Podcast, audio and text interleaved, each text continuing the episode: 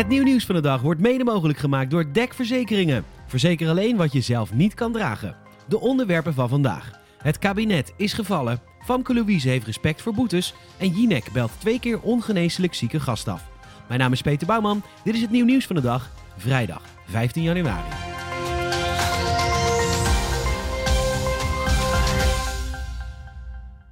We kunnen er vandaag natuurlijk niet omheen. Kabinet Rutte 3 treedt af.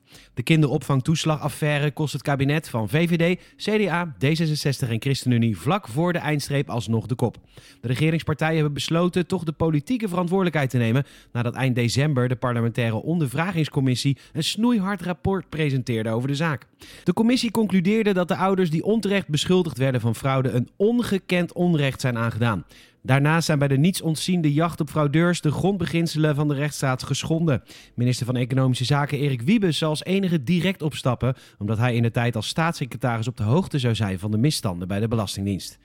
Het was een bewogen regeringsperiode. In 2017 stapte Halbe Zijlstra op omdat hij stoer wilde doen en zei dat hij bij een bijeenkomst bij Poetin was. Dat was hij niet. In 2018 steunde de oppositie, met uitzondering van de SGP, een motie van afkeuring tegen premier Rutte vanwege zijn aanpak van de afschaffing van de dividendbelasting. Rutte gaf in een eerder debat aan zich memo's over de kwestie niet te herinneren Uiteindelijk bleken deze memo's er wel te zijn. De coronacrisis werd vorig jaar het onderwerp dat de grootste stempel op dit kabinet drukte. Hoewel er met name in het begin veel lof was voor de aanpak van het virus, is ten tijde van de tweede golf de kritiek wel toegenomen. Vooral het meermaals laten ingrijpen en pas laat beginnen met vaccineren leverde veel commentaar op. Toch blijkt uit peilingen dat de meeste kiezers tevreden zijn met de regeringspartijen, want vooral de VVD staat er goed voor.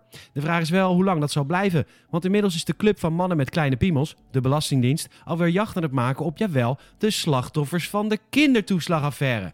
Zij willen de 30.000 euro compensatie die de slachtoffers krijgen invorderen om schulden af te lossen. Werkelijk alle schaamte voorbij. Het is tijd voor het nieuwe nieuwsgetal van de dag. Je krijgt nu een getal en aan het einde van de podcast de context. Het nieuwe nieuwsgetal van de dag is 225 miljoen.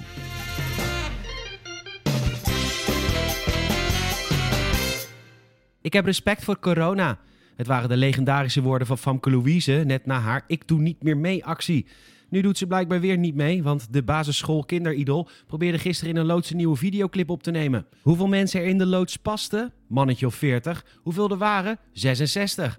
Een klein leger van politie, handhaving en marechaussee bezocht de loods om de staatskas wat te spekken met de opbrengst van boetes. Of Famke nu meer respect heeft voor ordehandhaving is niet bekend.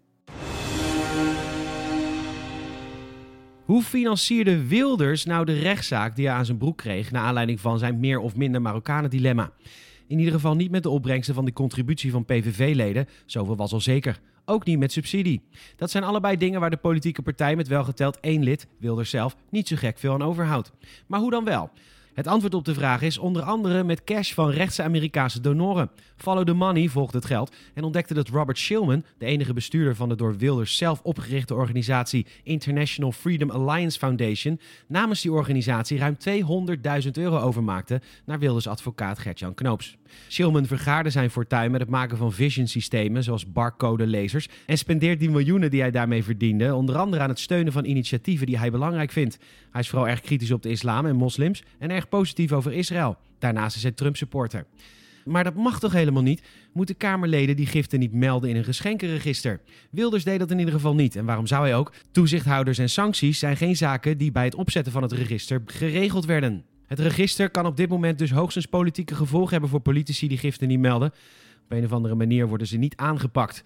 Pas vanaf 1 april 2021 krijgt de Tweede Kamer een college van onderzoek en integriteit dat giften als een penthouse van een Canadese diplomaat tijdens onderhandelingen over een handelsverdrag met Canada kan veroordelen en bestraffen. We berichten er eerder al over een raceduif die een oversteek maakte van het Amerikaanse vasteland helemaal naar Australië. Nu lijkt alles anders. Uit nader onderzoek van een raceduivenvereniging uit Oklahoma blijkt echter dat Joe's ID-ring over een vervals nummer beschikt. Hij is iemand anders dan zijn ring zegt. Dus hij heet eigenlijk helemaal geen Joe. En er kan niet vastgesteld worden of de bekendste dakduif van Australië daadwerkelijk uit de VS komt, vertaalde nu.nl. De naderende dood van de heldhaftige Amerikaanse oceaanoversteker transformeerde in een dermate grote ophefstorm dat zelfs plaatsvervangend premier van Australië, Michael McCormack, zich met de zaak bemoeide. De vogelvereniging uit de Verenigde Staten laat de Australiërs weten dat er sprake is van zogenaamde postduivenfraude. Toch is ook goed nieuws. De doodstraf die hem boven het hoofd hing van de meedogenloze Australische NVWA komt te vervallen. Waar de duif precies vandaan komt, blijft gissen. Roekoe-duif. Roekoe. De ongeneeslijk zieke Melissa Kramer is op 24-jarige leeftijd in de laatste fase van haar leven.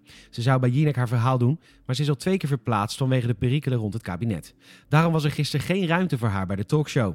Overigens was er wel ruimte voor een aantal podcasts, onder andere van Mark-Marie Huibrechts en Teun van de Keuken.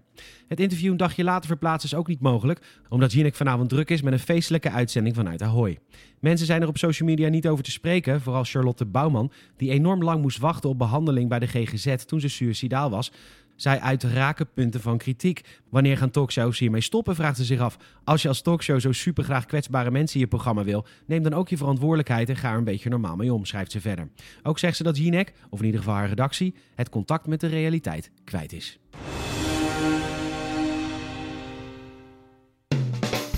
Het nieuw nieuwsgetal van de dag is 225 miljoen.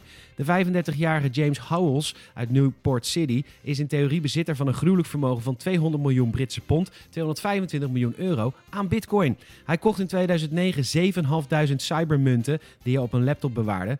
Hij heeft alleen een tamelijk groot probleem. Het apparaat waar het digitale goud op staat ligt ergens op een vuilnisbelt. Vier jaar later, toen de digitale munt nog steeds vrij weinig waard was, gooide hij de computer bij het vuilnis.